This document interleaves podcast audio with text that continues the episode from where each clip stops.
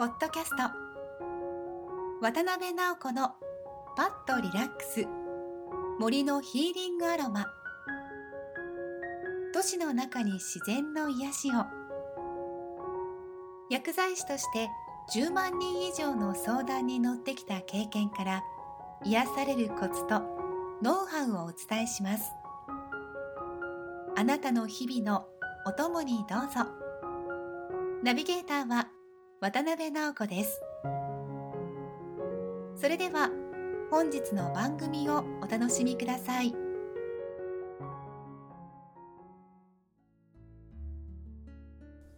明けましておめでとうございます。アシスタントの原です。渡辺直子です。今年も森のヒーリングアロマよろしくお願いしますね渡辺さん、はい、今日はどんなお話聞かせていただけるんですか？はい。今日の香りはフランキンセンス、えー、日本語で言うと乳香って言いまして牛乳の乳に香るって書くんですよね。はい、はい、これは樹木の樹脂なんです。あの松ヤニみたいなねあの樹脂が出てくるんですけれどもそれを生成したものなんですね。それから抽出したものです。樹木の樹液って言ったらいいですか、はい、そうですね。樹液っていうか、はい、あのベタベタしたねあの樹脂。実際にはね固まってます。コロコロ固まってます、うん、松ヤニみたいな感じに見えますね。それを水蒸気蒸留であのサラサラのエッセンシャルオイルにするんですね。僕もフランキンセンス値段見たことあるんですけど、結構高価なオイルですよね、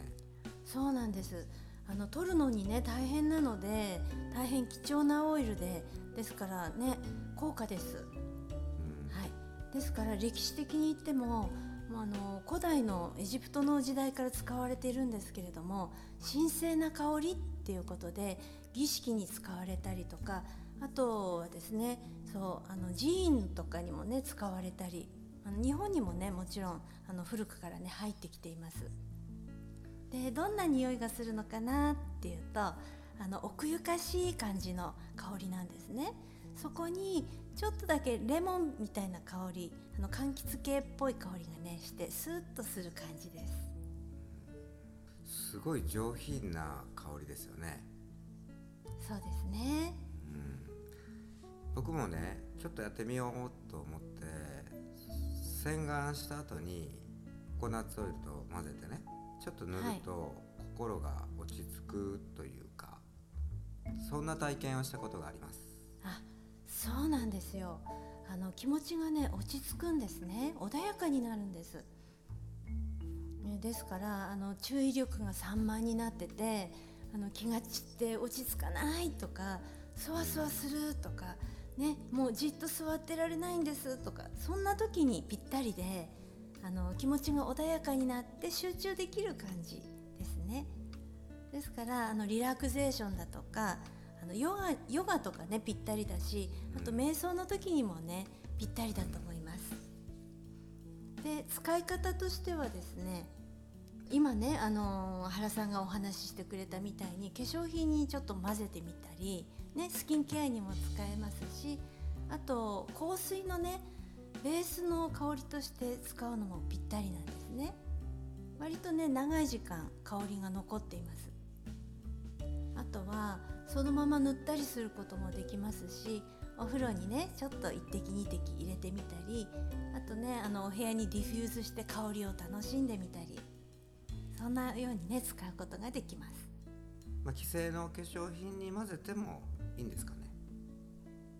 はいあのそのね、製品にもよるかもしれないんですけれども私の場合は手作りの化粧水を作るのでそこにちょっと一滴入れたりねそうやって使っています。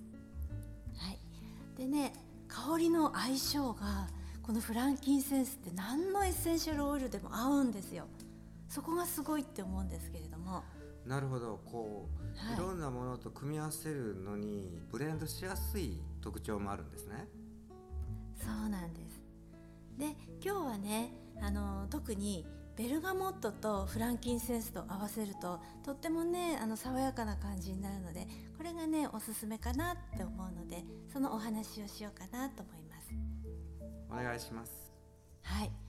ね、さっきお話ししたみたいに気が散って落ち着かないとかねそういう時に穏やかになって集中ができてでベルガモットは前回ねお話した通り、ね、あの不安感があったり緊張してたりする時そういうのをね取り除いてくれるのでスーッとして穏やかな気持ちにしてくれるそんな香りだとそんな組み合わせだと思っていただければいいと思います。ぜひやってみてくださいね。前回のお話で出てきたベルガモットを持っていらっしゃる方は是非フランキンセンスと組み合わせて香りを確かめていただけたらいいですよね。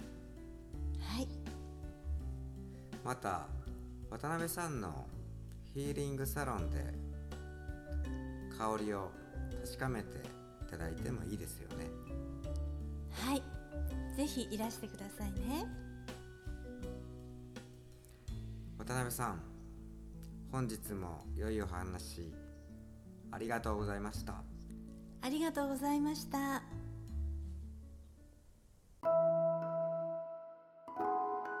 ポッドキャスト渡辺直子のパッとリラックス森のヒーリングアロマ。お聞きいただきましてありがとうございますご質問はホームページのお問い合わせボタンからどうぞ。詳しくはカタカナでミレイアサロンで検索してください。ナビゲーターは渡辺直子でした。次回もお楽しみに。